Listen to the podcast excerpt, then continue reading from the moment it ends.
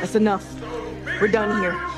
I'm not quitting. I'm not letting you get killed. He's twice your size. You don't get to can't decide win. this for me. Please, let's just cut our losses. Come on, fine. Okay, okay. Okay, rematch. Last one. All in. We have ourselves a rematch! Odds coming in at 45 to 1. Place your bets now! I want the money line. Bet it all on Owosekun.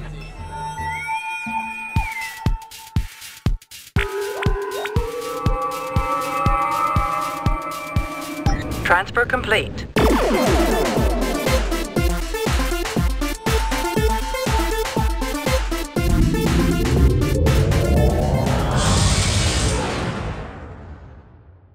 Hello and welcome to Subspace Transmissions, the podcast for two Trek fans step into the arena and tackle the best, worst, weirdest, wildest, and everything in between that Star Trek has to offer. I'm Cam Smith, and joining me in the ring, This is Tyler Orton ripping off his Starfleet uniform, ready to crush skulls in the octagon right now. Ding Ding.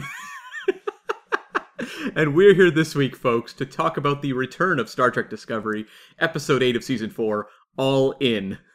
Yeah, so Cam, are you all in on season four of Discovery uh, now that we're past the halfway mark?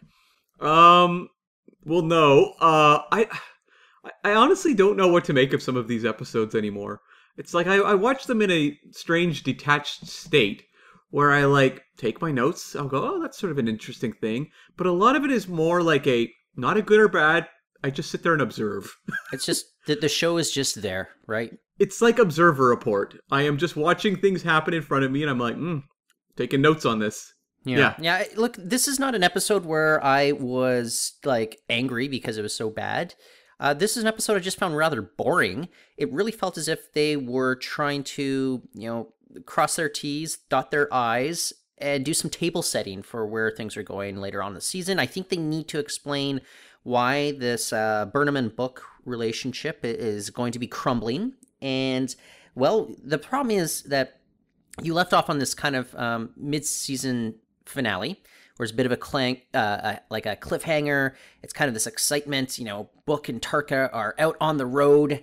And then all of that forward momentum of the you know big story arc it just it grinds to a halt with an episode like this where we wind up on this like really tiny casino barge. And like they have to play poker against each other and I, I'm just kind of like, okay, like whatever forward momentum that we're getting in that last episode, and I, I like the previous episode, the, the uh, mid-season uh, finale. It just kind of it, it it's all deflated here, and, and like I just and, and also this stuff like, okay, Owosekun getting in to fight MMA. Um, if Georgiou was not gone from the series, if Tilly was not gone from the series, like it would have been one of those two as, you know, kind of the little helper with Burnham. And and I think I'm just being honest, I, I think Georgiou and Tilly bring so much more as their uh you know, as Burnham's partners in crime than we get with Washington. I just admire the restraint of the show to not have Burnham in the ring. I, yeah, yeah, that's a very good point. Now, you know, I, I guess it would have been Georgiou had uh, she still been around. Um, do you think it would have been Tilly or Burnham if uh, Tilly was still around? I think it's Burnham and Tilly's the one taking the bets. I actually think Mary Wiseman could really have fun in that scene of going around collecting the bets and being kind of, you know, wacky Tilly. I think that could have been pretty fun. No. Uh, sorry, uh, I, I, I've been yammering. What, what is your takeaway overall on uh, this uh, uh, mid-season premiere? I thought I was in real trouble just in terms of like podcast conversation on this episode for like the first maybe like 15, 20 minutes of the episode because it was all just felt like housekeeping and characters just talking about the plot of the show.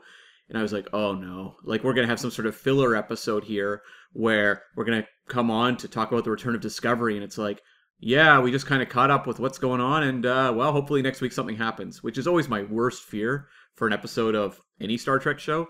Thankfully, it wasn't that, and that it did get kind of weird on that, you know, casino, which did call to mind a lot of the sets of, you know, the Star Trek shows that didn't have money, like, you know, DS9 or Voyager or TNG, where it's like, let's create like a casino, but we only have one small room to do it in. That's what this kind of felt like.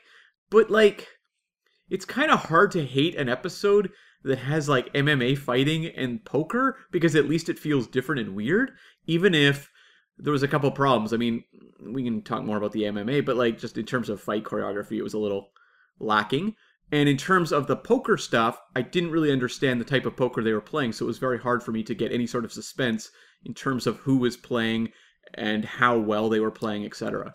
I, I just didn't find that there was much dramatic tension throughout this episode. You know, I kind of No. knew things would work out in the end, as they always do for Burnham. Uh, if I was her, I would have just put the tracking device on the that little. In, I was going to call it insulin, but uh, iso isolinium, I, I think it's called.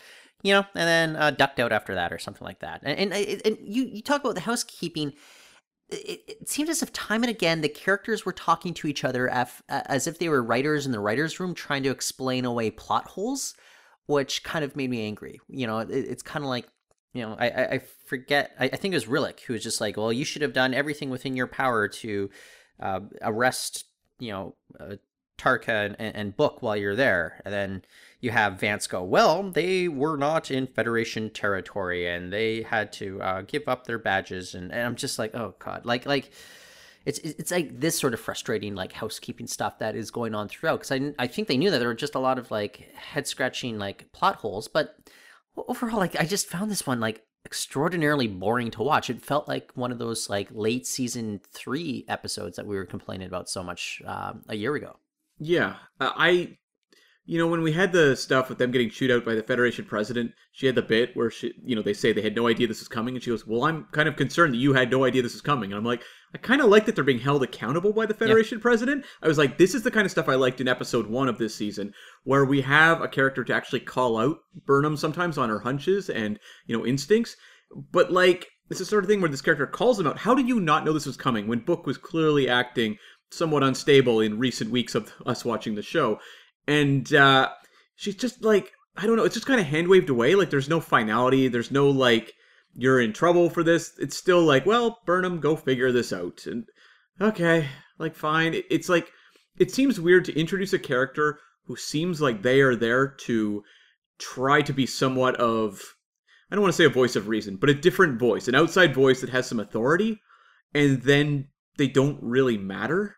It's just i don't know It's just kind of this constant undermining of whatever dramatic tension that they're trying to build up to, and then it just automatically means nothing. Especially where, hey, Cam, I'm shocked to hear this. Um, Burnham has to disobey orders to get the job done.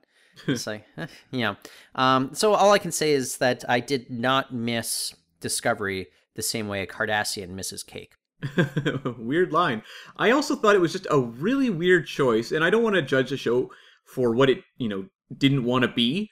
But in terms of what was set up at the end before the hiatus of um, Book and um, and Tarka on the run, you got the sense maybe we were going to have kind of a race against time going on with these 2 and like the show just completely undercut that in this episode, which maybe was the intention all along. I don't want to say that that wasn't, you know, that they step stepped wrong because we'll see what the final journey of this show is, but it just seemed weird to set that up as kind of a cliffhanger and then completely undercut it. Well, now we know what they're up against. You know, the DMA is mining equipment. You know? I thought of you immediately and I laughed out loud at the reveal of mining equipment. Yeah, for longtime listeners, uh, of course, you know that I, I can't get over Star Trek's absolute obsession with mining. That like every single plot somehow has to deal with mining, and now the fact that the the big mystery of the season is all about mining as well. I'm like, this is quintessential Star Trek. Thank you very much. But I, I, I Kim, do you care about the, this big you know a plots you know kind of the, the the story arc for the season we're, we're eight episodes in we, we are you know two-thirds of the way through at this point I don't, but I don't know if it's because of the design of the show. Like you and I have talked in the past about some of these completely um, conflict-free Star Trek stories that just don't work, and I think they did something interesting in setting up this conflict between Burnham and Book for the season. We definitely understand his motivations. We understand Tarka's motivations. We understand, you know, Burnham and the Federation. But it's like something's falling flat. It just feels like this should be the sort of thing where we're kind of leaning forward, being like, okay, this is what we wanted all along. We didn't want an outside force like Su'Kal. We wanted actual character conflict involving people we care about, but it's just not gelling. It's like the show can kind of pivot away from a problem, but somehow it still deflates. And I wish I could figure out what it is. I wonder if it's going to be the sort of thing like years down the road when we do check-ins, you know, going back and watching this show if it all is very clear, but kind of in the moment not knowing where we're going the next 3 episodes. It's just very frustrating and that's a word I get really tired of using talking about Star Trek Discovery. I hate to break it to you. We, we've got more than three episodes left to go in the season. But um, Is it more? I thought it was like 3 after this one. I don't believe so. Um, Okay. I, I could be wrong. I, I believe this is the standard uh, 13 episode uh, season, right? Okay, uh, I don't know. I, I can't remember from the dates. I think there was. I think there was only four left. I think with Picard showing up at the start of March. No, maybe I'm wrong about that though. I think you've been. I, I think you've been deferring to IMDb, which says 11 episodes, but um, I, I- don't believe that's the case, though. I, I believe it's 13 episodes for the rest Okay. of the season. Yeah. Uh, anyway, um, I, I I think the issue though is uh, just their reliance on these mystery box, you know, storytelling, and the, the fact is these mysteries at the end of the season that I, I I don't care what what the answer is, and when I go back and rewatch the seasons, it, it doesn't add anything to the series when I know what the answer to the mystery is. Either way, like, um, what if we knew that it was Su'Kal the entire time? that he was the one responsible uh, for the destruction of the Federation, or, or the fall, I should say. And I, I mean, it didn't add anything for me. Uh, knowing that Burnham was the Red Angel didn't add anything for me. Um, if I go back and rewatch the first eight episodes, knowing that it was mining equipment that um, destroyed uh, uh, planet Kwejian, you know, then uh, like it's just if you're gonna do a mystery box, you gotta have something like there to just like make it gripping, you know. And and, and I just don't find these cliffhangers gripping, and I think it's just lacking like this tension, as you were saying as well. So I I, I gotta ask you this, Michael Burnham. She has a quote unquote old friend, a broker on uh, Pyrathia. Um, Burnham was a courier for one year before Discovery arrived. Uh, so she's been, you know, in this century for about what two and a half years maximum. Cam, if you met somebody like three years ago, would you call them an old friend? Old? No, no, that is not appropriate. It's it's like we're trying to, uh, or the writers want us to think that she was a courier for like five, six, seven years or something like that. And it's like, no, uh, that's not the case. But I, I did like the makeup for Has. Uh, that that was interesting. You know, I, he gave him a little n- cool nickname for Book Glowworm. I'm gonna start calling you that. Thank uh, you, From now thank on. you.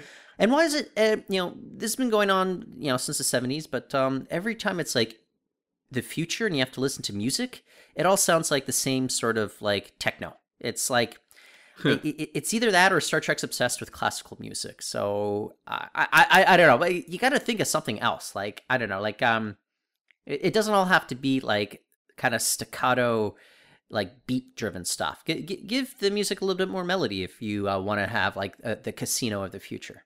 Bring back that four-armed uh, piano player from uh, the uh, two-parter from TNG. Uh, we're missing that uh, quite a bit. Now, like I'm missing the um, droid drummer from uh, Star Wars. Yeah, exactly. Um, the the location of this bar is just so underwhelming. And if you're gonna have an episode set within a you know this single location, it didn't do a very good job of establishing a cool place to hang out, or even just kind of the geography of the room. Because you had bits where they're chasing around that changeling, and it's just like it feels like they're just like moving around tables to try to make this place feel bigger than it is. What did you think of seeing a, a changeling once again? I mean, it was kind of cool to see, but it's kind of a tossed off thing of there's a changeling. So, I mean, just the the makeup, the updated makeup looked cool. I can say that. I did like seeing the changeling as a tribble, but I, I guess Yeah. what I'm getting at is like this is the first time we see a, a changeling since I um uh Deep Space Nine. Did we see one on Lower Decks? That's what I'm wondering though. Like if there's even a reference though, but it's been so long and it was just kind of. It, it was not a notable appearance. Like I don't know. Like I would have been interested. Like is this like one of the uh the infants like Odo that they put out? Is the what what what's going on with the Dominion at this point in time? Especially knowing you know like just kind of advances in. Well, actually, I guess with dilithium all gone, it's not as if they would be uh going back and forth. I don't know. It's just like there's interesting things that they scratch the surface of, but they never quite go in. Yeah, like I would like to know why this changeling is just like spending its time um, cheating at gambling. really. Um, so Kim, I can confirm that uh, Discovery its finale is March 17th. So we've got five more episodes to go. Five more. Okay. Yeah, yeah. So I don't know. I, I'm just kind of like, I and this is, and I guess I bring that up though. It's just like, do you feel as if there's like five episodes more of story to tell?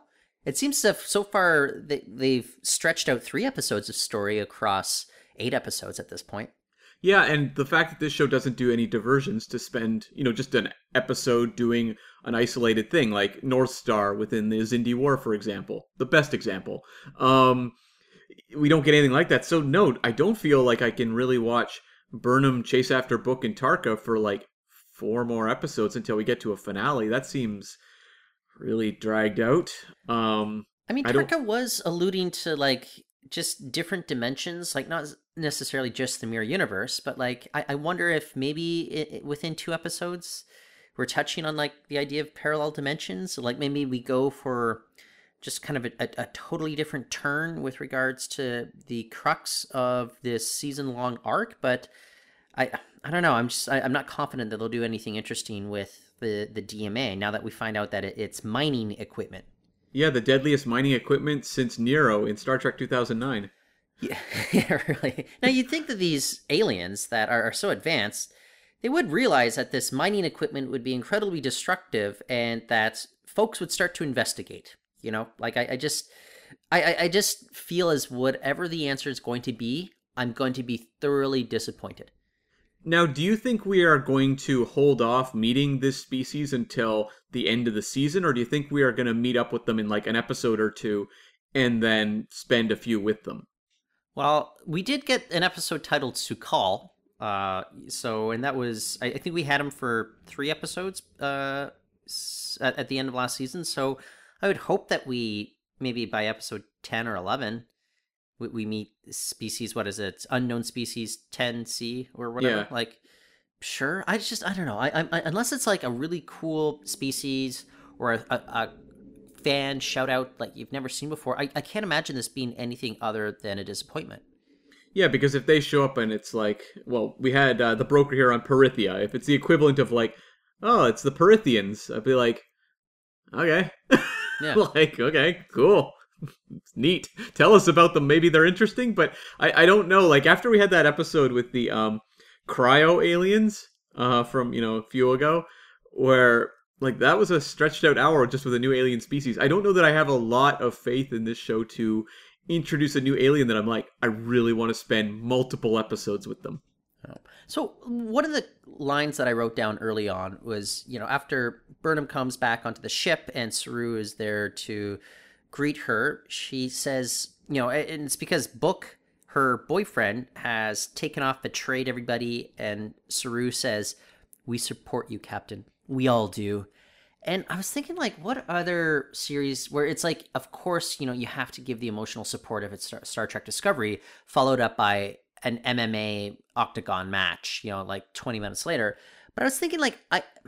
I wonder if a character in Deep Space Nine could have said that to Sisko after Kasidy's betrayal. I- Like, I, I don't want to like just kind of like harp on some of Discovery's flaws. I, I it, it's it's not conception that I think is the issue here. It's execution so often when it comes to Discovery, and and like I could totally buy Kira saying that line to Sisko, but when I hear Saru saying it to Burnham, it just makes me kind of want to gag. I don't know that it makes me want to gag. It's more that I don't regard it as anything. It just like kind of almost feels like dialogue to fill time, where I go like, okay, cool.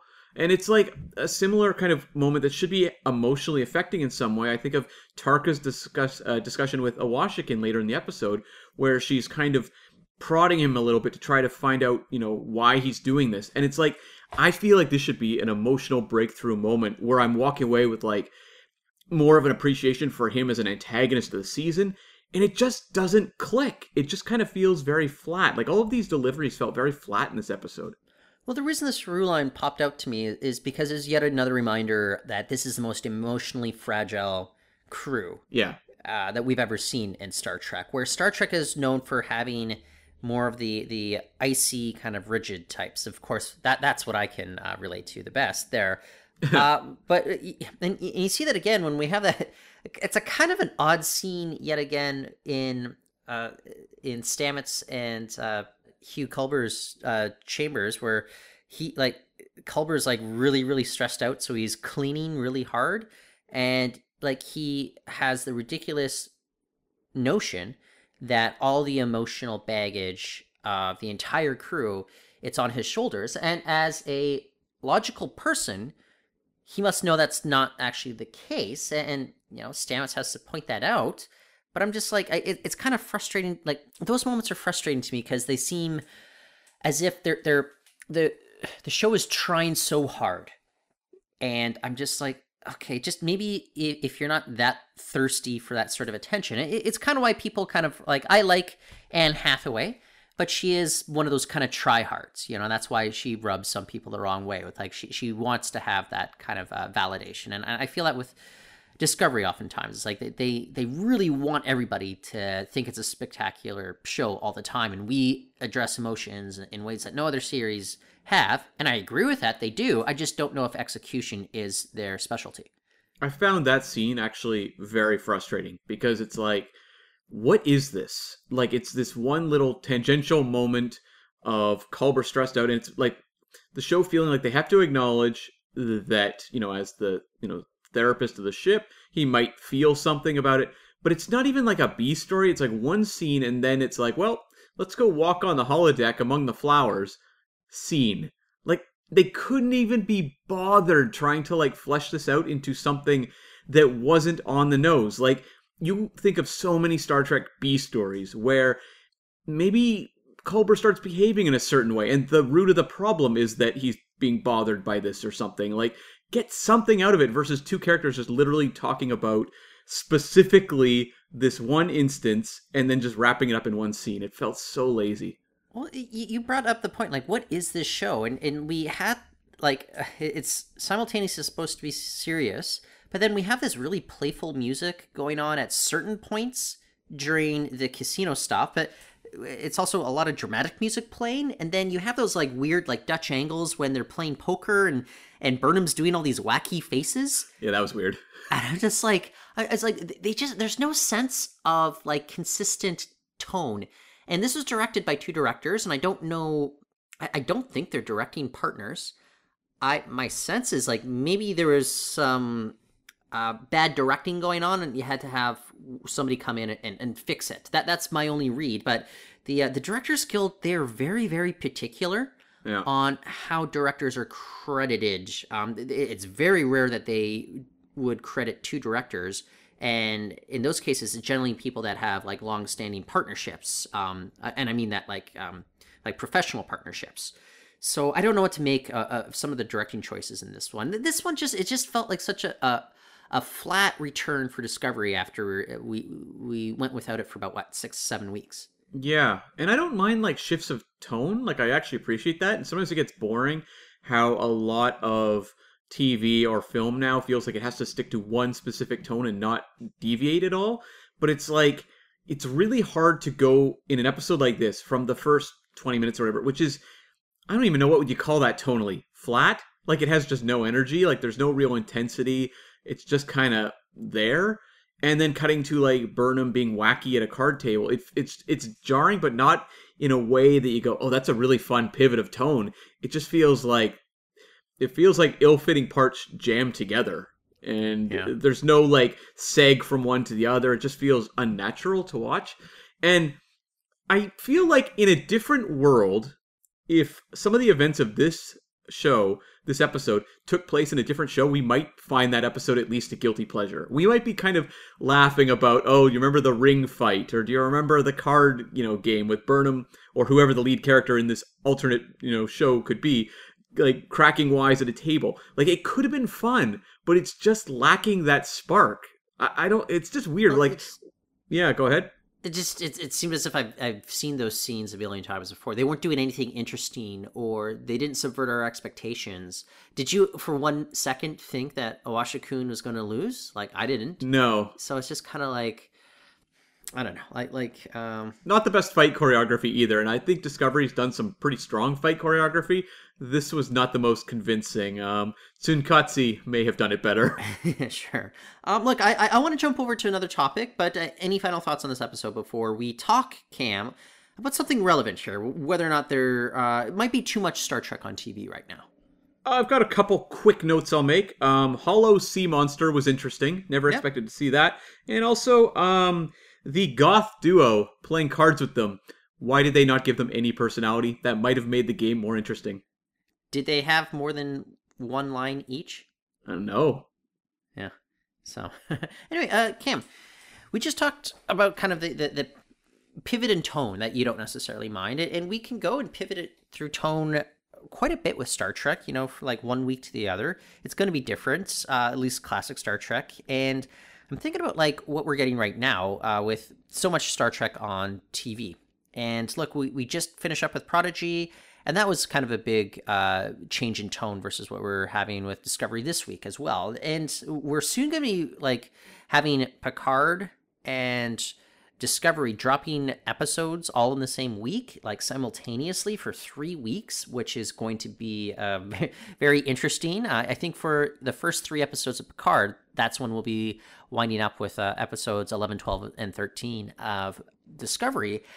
Um, for you and me, I don't feel as if there's too much Star Trek right now. I feel as if it's kind of uh, a good way to dig into contents, uh, you know. But do you think for the average person, are they facing kind of that that Marvel television problem where a lot of folks are feeling as even if those are six episode miniseries or mini seasons, a lot of folks are saying like, eh, maybe there's just too much Marvel on TV right now. I, I don't feel it with Star Trek, but I'm I'm in this certain bubble. What are your thoughts on this?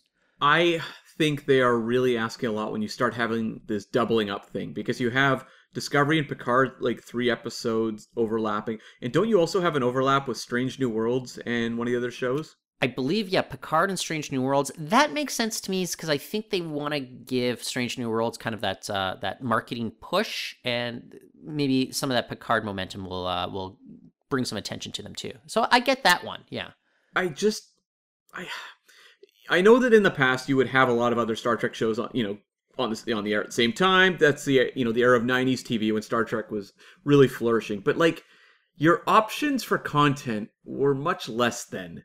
And now when I think of how much people are being bombarded with, it seems like a lot to cram this many Star Trek shows on people in a year and expect them to follow week to week or whenever the drop dates are and continue to be invested and excited by what's going on.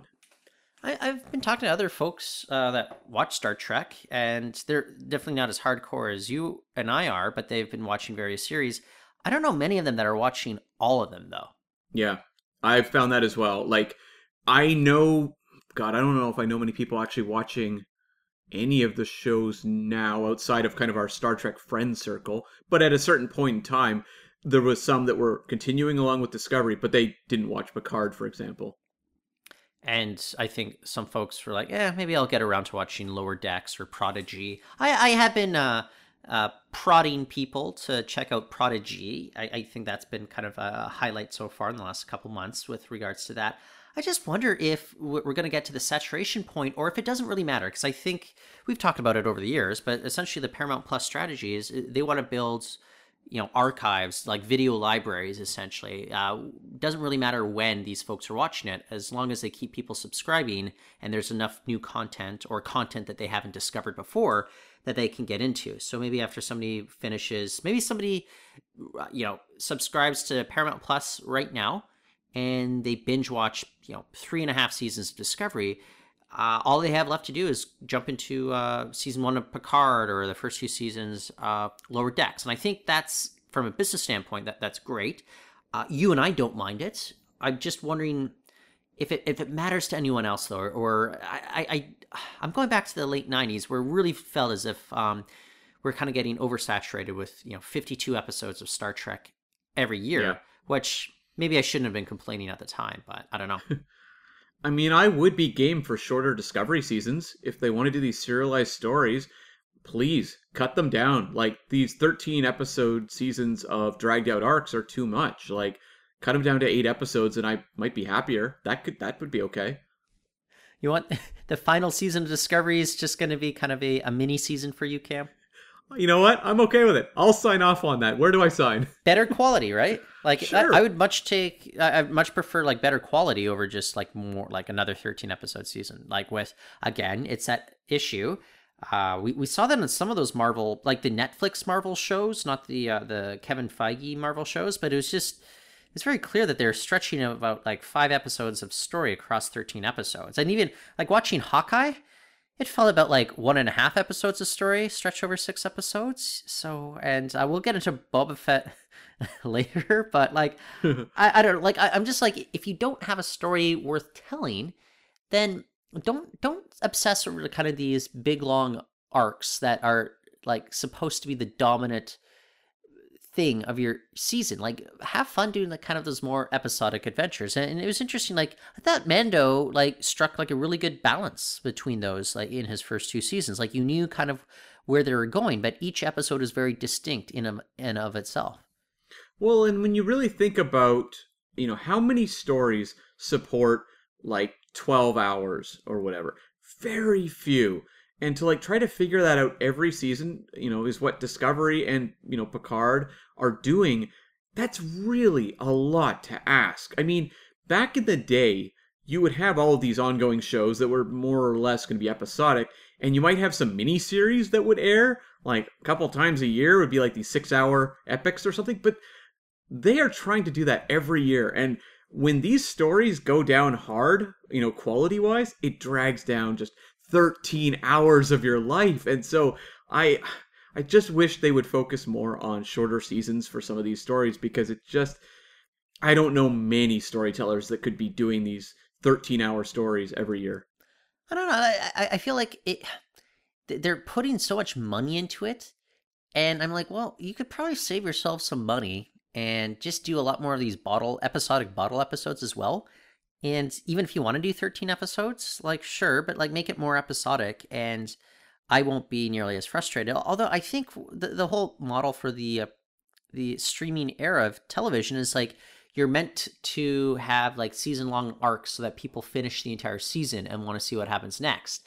You are meant to have kind of these cliffhangers so that people tune in for the next episode. And it's not because they're waiting a full week. It's it's these are built for kind of those video libraries that people will be devouring in the future where you just want to keep people hooked for, you know, 10 hours straight. I get that. I'm just, it's, um, so far with Discovery, that strategy hasn't been working on me. So I'm hopeful that with Strange New Worlds being more episodic, um, that could work. And look, I, I think they kind of did it really well with Lower Decks. Uh, that like it wasn't like I was bored watching more episodic adventures there. And I think a lot of people love to kind of like. Do you hear of people getting like bored of binge watching a, a Simpsons season? Like, uh, there's no like giant story arc going on there that you need to follow all the way to the end. No, not at all. And I mean I find too like the problem is that uh, when it comes to like Discovery, I wish honestly this is a show I just wish they dropped the whole season. It doesn't make sense for their model at all. They want to keep you, you know, obviously subscribing for months on end. Um, but like some shows, if you give me an episode, I am totally satisfied to take that week, you know, think about that episode and come back the next week. I felt that with Mando. I felt that with more so Discovery seasons one and two. But like with these like seasons three and four Discovery, I'm just like, I wish I could just burn through this thing and talk about the season as opposed to trying to remember week to week what's going on where it's just not it's not grabbing me enough to remember the minutia of each episode and they aren't interesting enough to kind of obsess over. Well i i, I made sure i did not skip the recap at the start of this one like i, I felt as if yeah i needed to catch up as well. It was it was interesting. Like when I went back and rewatched season one of Picard, um, it had been like uh, quite some time. I found it it was so much less frustrating to watch when I just binged it, where I where I just didn't have to think about things too much. Whereas when I, but funnily enough, I, I thought that maybe I'd appreciate Discovery season three more when I binge watched it, and unfortunately, that was not the case. I just I I got even more frustrated watching that because I, I, knew where things were going and I knew it just it was going to end up with Su'Kal, the, the radioactive man boy in the end. Now you're fairly fresh of having revisited, you know, season three Discovery, and you did binge through it very quickly as opposed to watching it week to week. But like, do you notice a difference in terms of how these episodes sort of linger in the memory with maybe Discovery seasons three and four versus what was going on previously? Like seasons one, two Discovery versus three, four Discovery, like how much time I spent th- thinking about it because I am doing kind of the week to week viewing. Not only thinking about, but just like the impact of the episode, like kind of walking away with like memories of the experience of that episode, like what happened in it. It, it was so novel to have Star Trek back on TV versus season one, so it's got that going for it. Um, for season two, I, I, again, you had kind of that novelty of knowing Spock was going to appear. You had a very charismatic, uh, you know, co-star, which was Anson Mount. It was very cool to see that going on. And I think with season three, though, it's just um, I wish a lot of the uh, episodes would linger more in my head. But unfortunately, we're doing stuff like the Seed Vault or uh, Space Locusts or you know Running Man ripoffs like that sort of stuff or you know radioactive man child like it's kind of like that that stuff doesn't linger in my brain. And, and so far this season I, I feel like this is stronger than season three but like it's not really like i i don't think i'm gonna think about like mma fighting on a really bad casino set you know for much more after after we stop recording this. I might that and um being very happy to see some facial tattooing uh since Chakotay coming back. Like that was kind of exciting, I suppose. I, I, I am thrilled. okay, well, Cam, uh, as always, we're gonna do our Boba Fett recap, but not until the end. We don't want to spoil anything for anybody, so we'll wrap up here. And uh, look, next week, I think we'll want to tackle the three eras of Picard you know, one Jean Luc Picard, that is. You know, this is a fella we're going to be getting season two of his titular series. And I think we really want to kind of dive into how much this character has gone through a journey over the course of the next generation, then into the movies, and now his own TV spin-off. So we only have a few more weeks until Picard uh, returns, and I, I, think this is going to be fun for us to really examine uh, Picard in a way. We, have talked about doing an episode to, you know dedicated to him, but I, I think this is kind of going to be the more interesting way, whether rather than just talking about you know his own personal history cam this is about kind of diving into the, the mythology and the evolution of the character in a, kind of a cool different way also just a much easier to digest way of tackling it versus you remember the episode in season four dot dot dot? Like this is i think a way to break it down in terms of an evolution of the character that is interesting just as a reflection as to why he matters so much but also kind of a cue up for season two picard. Yeah yeah cue up. That's right. Purpose. okay. i did that on purpose of course. Okay. Uh, cam where can we find you on twitter I'm at Cam, V as in violent MMA fighting, Smith. You can find me at Reporton. That's R as in Ronda Rousey versus Joanne Oh Wow Owosekun uh, in the ring. uh, E P O R T O N. Very nice. Very nice.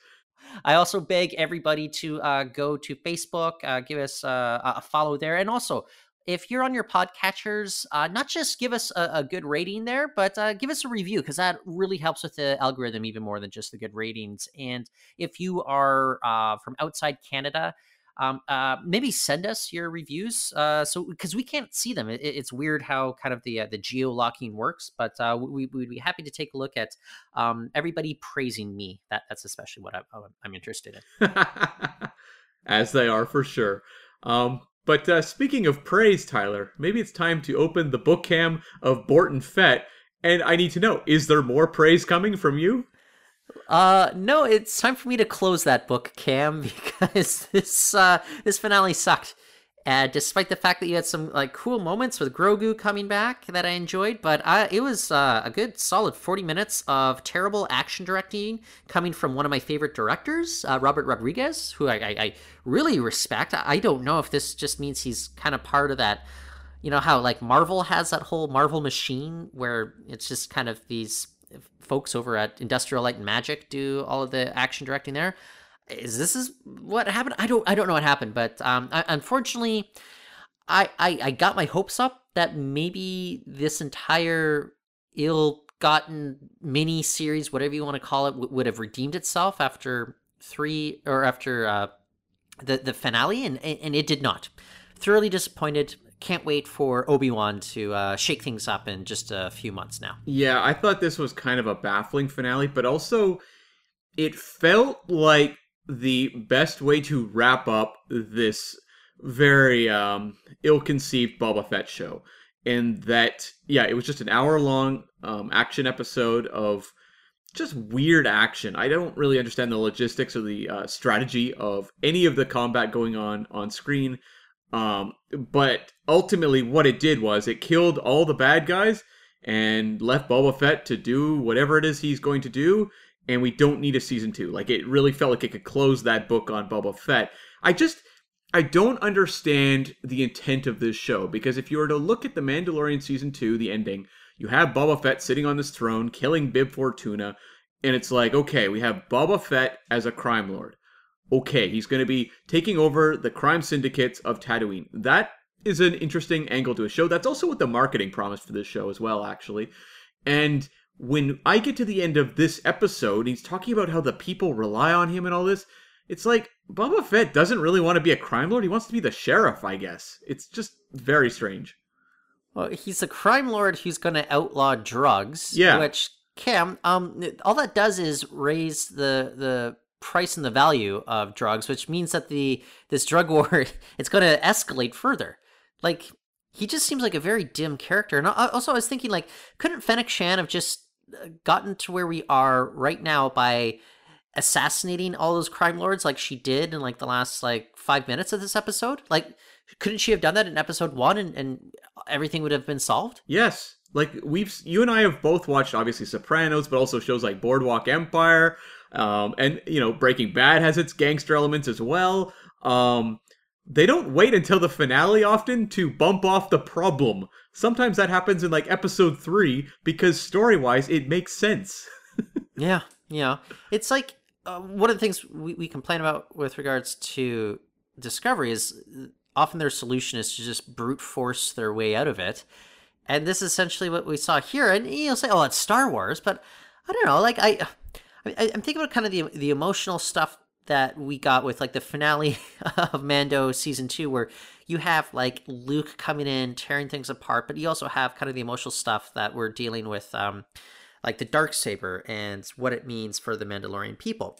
I, I what what did you get here? Well, there's no emotional core to this Boba Fett show whatsoever, other than a very confusing protagonist who has no clear objectives whatsoever. I guess succeeding in the end, but I don't even know what that means. Like, I don't know what Boba Fett wants. There's a part in this episode that I actually laughed out loud where they're in that bombed out, um, you know, former nightclub, and Boba Fett's like, okay, I want to do this and this and that. And then one of those, like, teenage gang dudes, you know, one of the bikers, says, uh, no, I want to do this. And Boba Fett goes, okay. I'm like, my god, this is the most spineless, confused lead character I could ever imagine. And it makes no sense because it's not like there isn't decades upon decades of expanded universe Boba Fett stories and all this sort of stuff. Like, there's a lot to this character in theory that could be explored and solidified on a show in a canon universe. They seem completely confused how to write Boba Fett. I, I, I just. I don't know. I, I, I don't need to see another season of this one. If he shows up uh, as a recurring character, that's fine. I, am maybe you know more than I do uh, with regards to this. Who is standing outside the Bacta tank that uh, Cobb Vanth was in? Like, did it even matter, or was that just supposed to be the reveal that Cobb is alive, like which we all assumed he was? Yeah, the way that shot, it's very confusing because I also responded of going, "Am I supposed to know who that guy is?" It's actually a musician. Like it's kind of a celeb cameo. Um, but the reveal is just that Cobb Vanth is in the tank. Okay, so it's not like a significant character. No, no. Okay, okay. I just it meant nothing to me. like, um, I was hoping to see uh oh, what's his name, Chrysanthemum? Yeah. Or, uh, uh, in that Bacta tank with all the fur, like just like uh choking up the the tubes or something. That that would have been funny. Well, I think that was kind of the reveal because they kept setting up that uh, you know evil Chewbacca was going to wind up in the tank, and at the end it's the reveal that it's actually um, yeah the um, Timothy Olyphant character. But it kind of fell flat in terms of uh, reveals. There was a couple other notes I wanted to make too about we had that character Cad Bane introduced uh, the last episode. What an incredible reveal! And I know that's a character from the animated world who fans are very familiar with. Um, boy, that paid off. Well, I mean, unless I see somebody's like head literally explode, Sure. I, I, I, I can buy, and this is a guy who I guess has been Darth Vadered up to a certain degree. So just because he's been impaled, I, I could buy him possibly returning. Uh, but as you said, Cam, like I was kind of, I, I found his exit rather deflating to watch. After all that, like he seemed to be the coolest thing that's uh, the, the series has, you know, been able to create on its own without relying on like uh, past character fan service sort of stuff. So uh yeah, although I guess he's technically an animated character. I don't know. I just I I, I don't feel as if I'm like one of those I, look, I'm not a hardcore Star Wars fan. I, I'm a fan of good storytelling, and so I don't feel like I'm one of those toxic fanboys who's like, "This is not the Star Wars that I remember. This is not what Star Wars is meant to be." I just, I, I don't think this season's been good storytelling at all. No, and I thought it was very um, dubious to have Cad Bane exchanging this dialogue with Boba Fett about their like past history, which you had to have watched an animated show to get. Like, that's fine if they had a history um, on the animated shows, but you've got to reestablish that relationship uh, in live action if you're going to have Cad Bane there, because it meant nothing to me to have him saying these things to Boba Fett. Yeah. Um, you pumped for Obi Wan coming up? Uh, I believe May 25th. Yeah, you know, I kind of am. I'm I'm hopeful that they can pull it off. I will just say, just lastly, before we close the book of Boba Fett, the sight of him riding on the back of a Rancor, pretty cool. Um, the King Kong kind of stuff, kind of cool. Um, if I'm gonna give rankers, not bad. But uh, yeah, I'm hoping Obi Wan delivers. I mean, it's a shorter series. Um, I'm hoping that Ewan McGregor maybe had some caveats for coming back because I know he wasn't the happiest with the prequels. So I'm hoping that that meant that they really had to promise him like a decent script and like something that will actually, you know, warrant him being there. And uh we'll see. We'll, Well, see. They, they they had scripts ready to go for this, and then they uh, did not move forward with filming. They they went back and rewrote all the scripts. So that that that's either a good thing or a bad bad thing that we should be concerned about. But I, it tells me like if they weren't satisfied with the scripts and they wanted to fix them, at least they're going through that process before anybody went in front of the lens. Yeah, I mean, I I'm just really interested to know how much like they struggled week to week on Fett, Like when Favreau's writing these screenplays for these episodes, like was it a show that was just like he was just cranking out, like oh I'm so inspired, or was it like things that were being just kind of cobbled together? Because it seems like it was kind of a painless production. I I just wonder if they they thought that the um, mythology of the character would have carried so much more weight than it actually did when you're really making him quite boring and a bit of a, a dud and somebody who's rather dim as well. And I, I'm sorry, but like just having cool armor and being a man of few words, it, it just it's not enough to carry an entire season of television. No, and I don't really know how I feel about making what seems like very major Mandalorian um, story developments happen in like two episodes late in the run of Boba Fett. Like I think that's kind of weird too. Well, I, I'm wondering about the people that are big fans of Mando, but maybe gave up after uh, you know three, four episodes of Boba Fett. I mean, they're going to feel obligated to go back and you know finish off the season of Boba Fett too. hmm Well, maybe that's how they uh, were trying to um, make sure that people continued through the Book of Fett. Yeah. Well, okay. Um, uh, look, uh, I think we've decided we're gonna call our next reviews um, uh, Orbi Wan Cam Nobi. Is that is that what it is, Cam? I think that's it. Yeah, yeah. We're gonna really struggle with Osako. Uh, no, uh, Ort Sockham. oh, you know what? You d- you've done it. Um, what about um, what's the other one? The one with Diego Luna coming up. Uh, Andor. Andor. Oh, that's pretty easy. That's su- Cam Dorton. that's super easy. Thank you, Star Wars. I guess it's just uh, Book of Borton, uh, or Book Cam of Borton Fett was uh, the real struggle, though. yeah. Um. Yeah. So okay, we should be safe in the future then for renaming these titles for our podcast notes. Um. And hopefully they're more readable than the bookcam of Borton Fett. okay. So until next time, the arena is closed.